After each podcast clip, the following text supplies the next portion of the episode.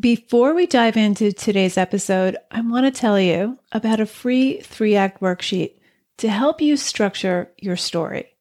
Whether you're a plotter or a pantser, a novelist, or short fiction writer, this three-act worksheet will help you navigate your material and even begin each new story with a better plan. Download yours at nancypanuccio.com forward slash act. Stop getting stuck in the middle of your draft. Go grab this free worksheet, nancypanuccio.com forward slash act. It's not enough for your main character to succeed or fail. What's the transformation? What's the transformation? What hard-won wisdom did your character gain over time as they struggled to get what they wanted despite obstacles?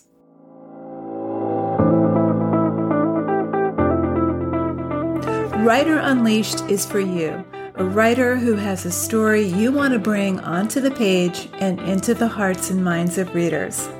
I'm Nancy Panuccio, writer, editor, and writing coach. And each week, we'll explore techniques, mindsets, and inspiration for writing stories readers can't put down. Thanks for spending some time with me today. Now let's begin.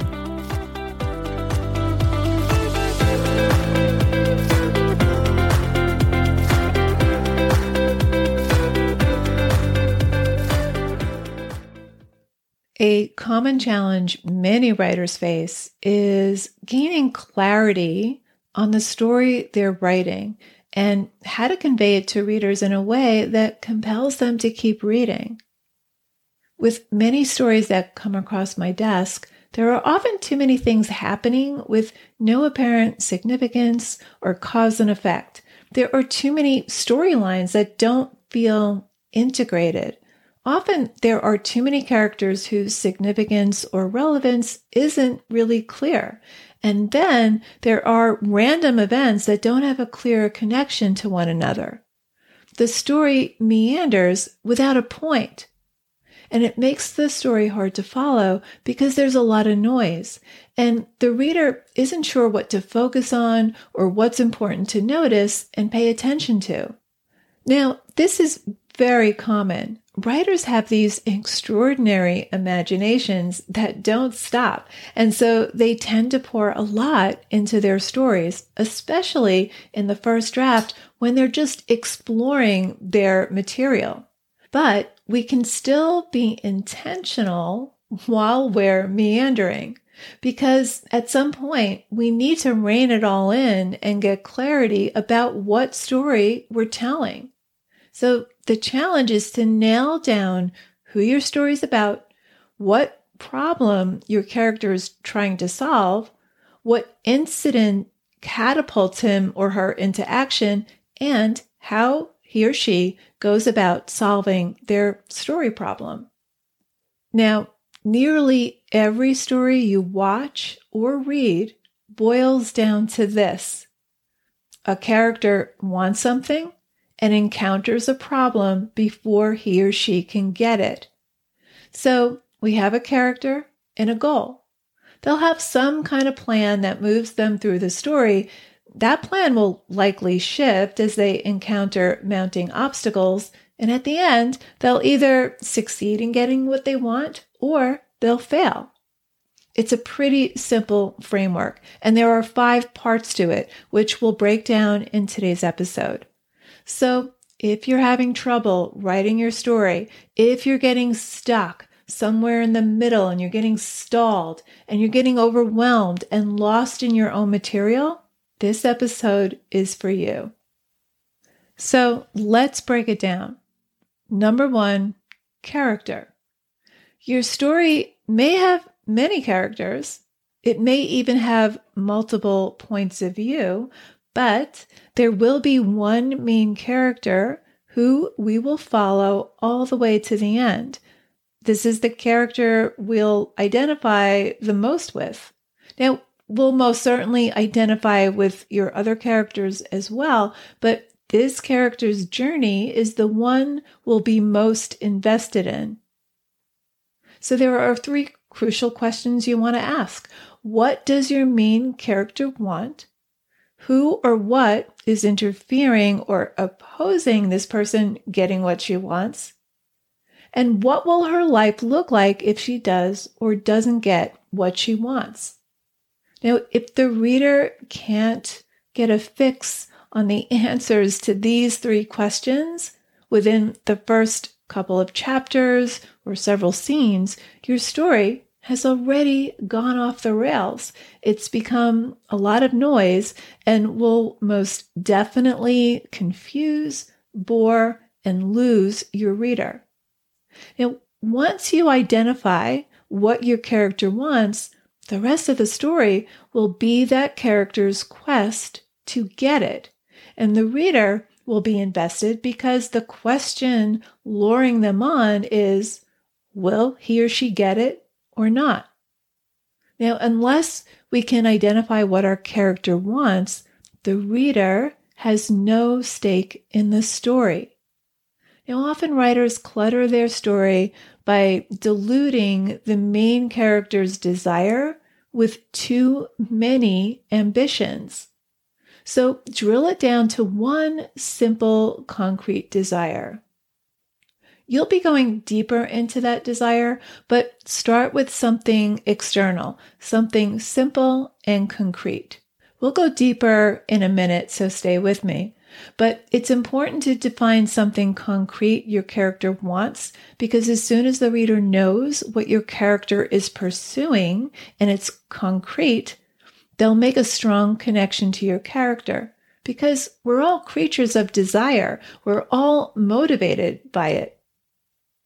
But it's not just the external goal we want to explore here. It's why your character wants it that matters. It's great to have your character come into the story with a goal. It may be to solve a mystery or catch a killer. But another mistake writers make is just focusing on the external goal and not tying it to your character's sense of survival.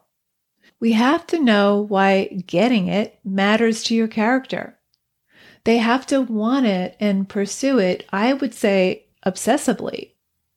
So you have this concrete, simple goal. Maybe it's to find the treasure or win the war, slay the dragon, find the missing daughter, leave the husband. Whatever they want, it should tie to their sense of survival. Because human desire boils down to a primitive need to survive. Now, I'm not talking about physical survival. For example, fending off enemies or surviving a war or earthquake during a mountain climbing expedition. I mean, it could be about that. But by survival, I'm talking about that primal desire all humans have to feel safe, healthy, happy, and strong. It may be financial survival. It may be social survival, romantic survival, emotional survival. It's never just the thing we want. All of us are wired for survival, even when we want something seemingly shallow, say more money or a better car or a new house. You got to think about why those things matter, because underneath there's an emotional drive. So it's never about the external thing or the achievement.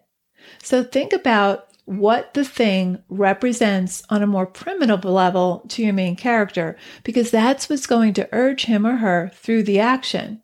So number one, character. Number two, the problem. Every story is about a character who wants something and encounters a problem getting it. So the problem is the hook. Every story has an antagonist. Someone or something will get in the way and thwart your character from winning the day. Batman has the Joker. Harry Potter has Voldemort. Now, often with stories that come to me, it's not clear who the opponent is, or the antagonist is introduced way too late in the story. Now, there may be many forces going against your main character, but I want you to focus on one. There could be a matrix of opposition. Maybe gender roles are suppressing your character, or the time and place where your story is set. It could be a culture or an institution or nature impeding your character.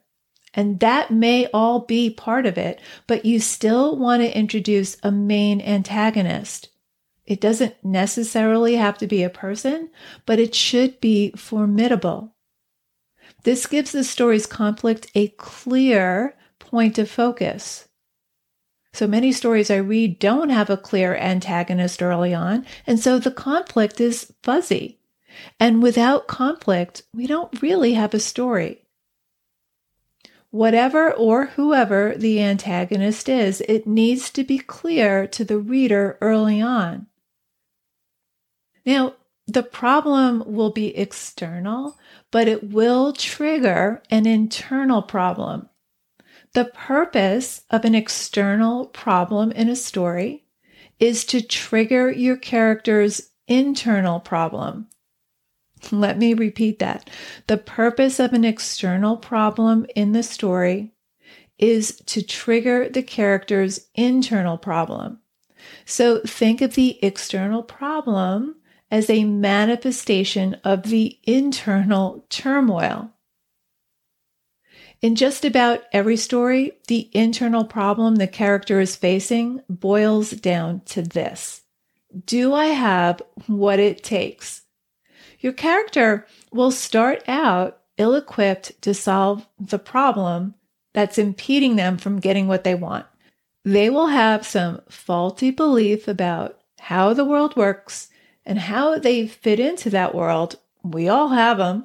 And this will result in frustration, fear, and self-doubt. These are fears that all come up when we're going after something that matters to us. So tap into that.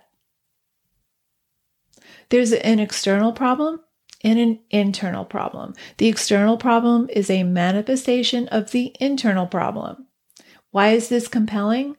Because human beings grapple with the same problems in their everyday lives, and we read to see a character overcome not just the external problem, but the internal problem.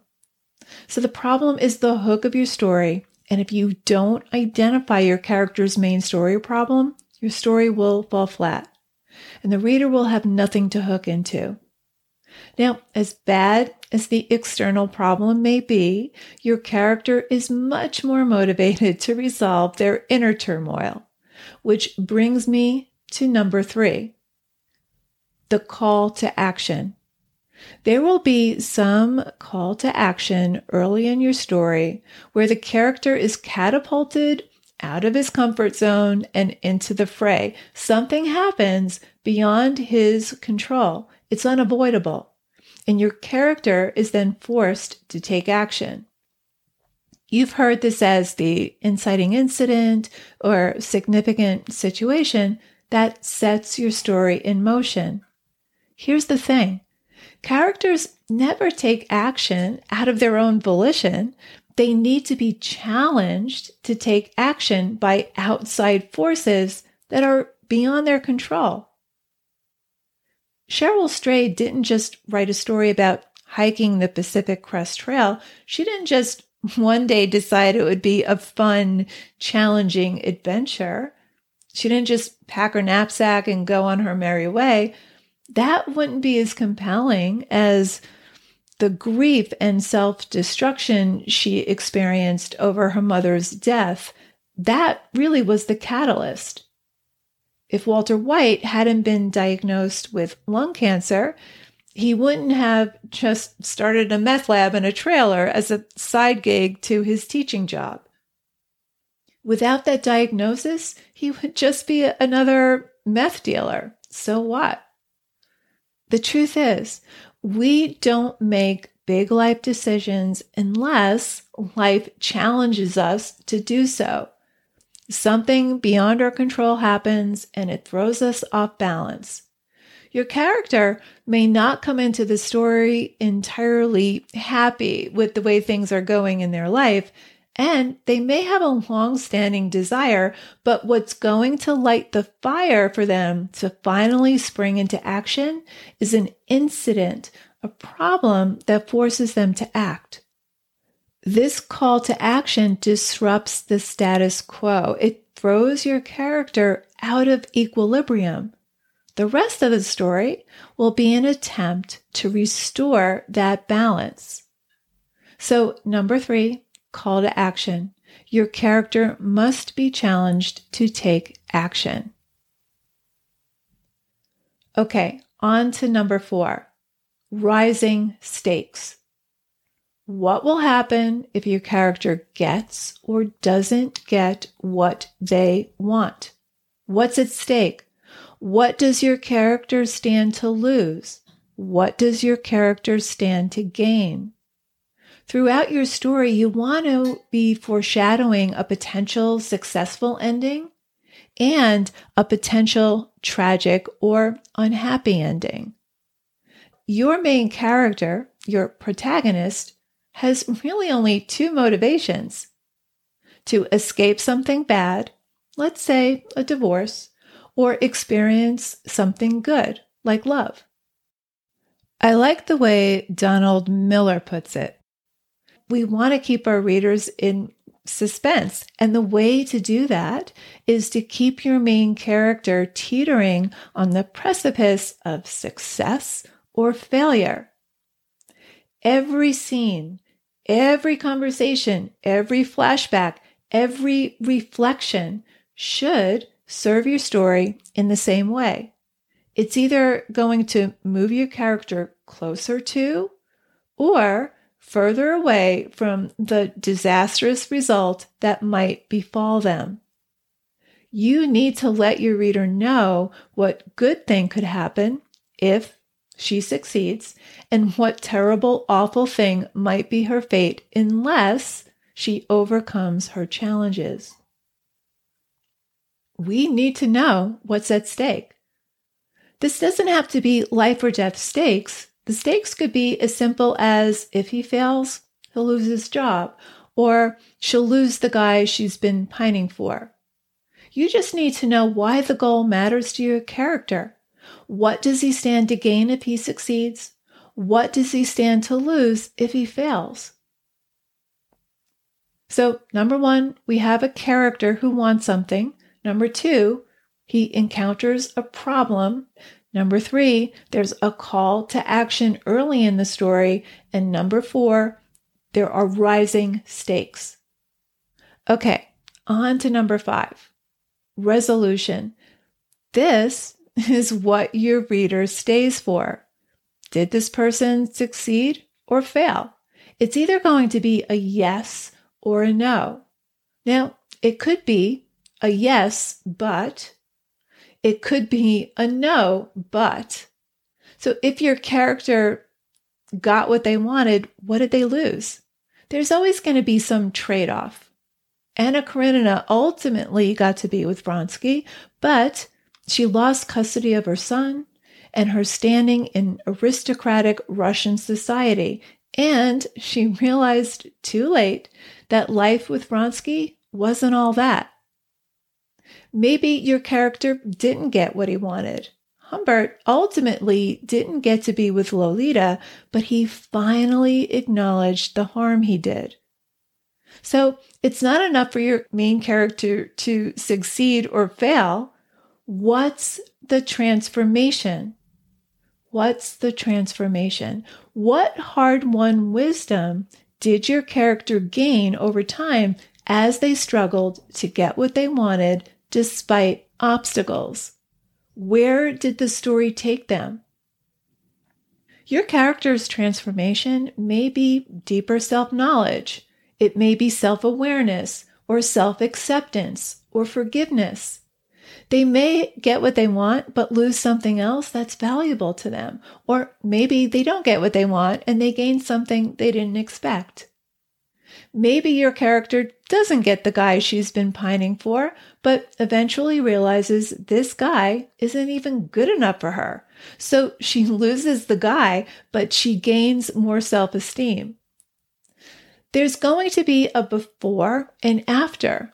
The person your character was coming into the story isn't the same person he or she is when they leave the story.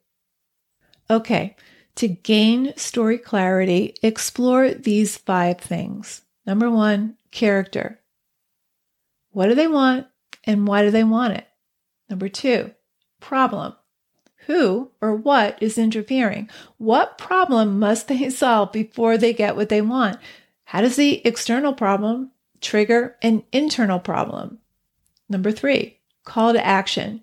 Your character needs some unavoidable situation or challenge to spur him or her into action. Number four, rising stakes. What happens if your character does or doesn't get what he or she wants? And number five, resolution. Does she succeed or not? And what's the internal transformation? You don't want anything vague in your story. Story is about specific things happening to specific people and how they transform in the process. So there you have it. Thanks for hanging out with me today. And if you know any writers who need some support in their writing, please share this episode or the Writer Unleashed podcast in general. And if you love what you're listening to, subscribe on your favorite listening platform and please leave me a review. Reading how this podcast impacts your writing truly lights me up and helps me create topics for the show. Till next time, keep writing, and I'll talk to you soon.